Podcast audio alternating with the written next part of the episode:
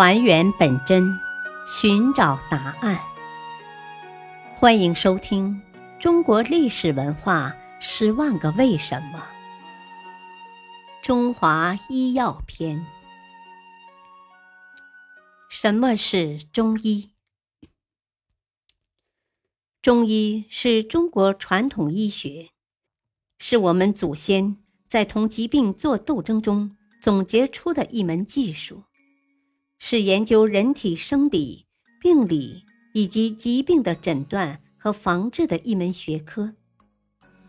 中医总结出我们祖先同疾病作斗争的经验和理论知识，是在古代朴素的唯物论和自发的辩证法思想指导下，通过长期医疗实践，逐步形成并不断发展的医学理论体系。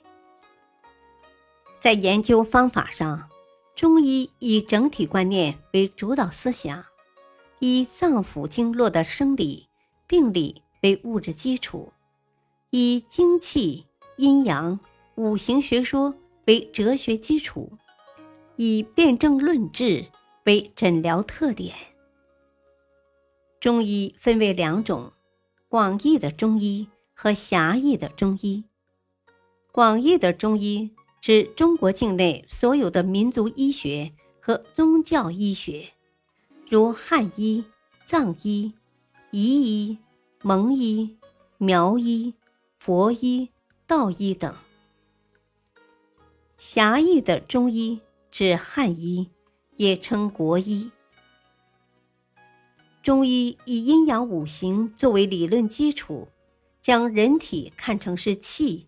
形神的统一体，通过望、闻、问、切四诊方法探求病因、病性、病位，分析病机及人体五脏六腑、经络关节、气血津液的变化，判断邪正消长，进而得出病名，归纳出症型。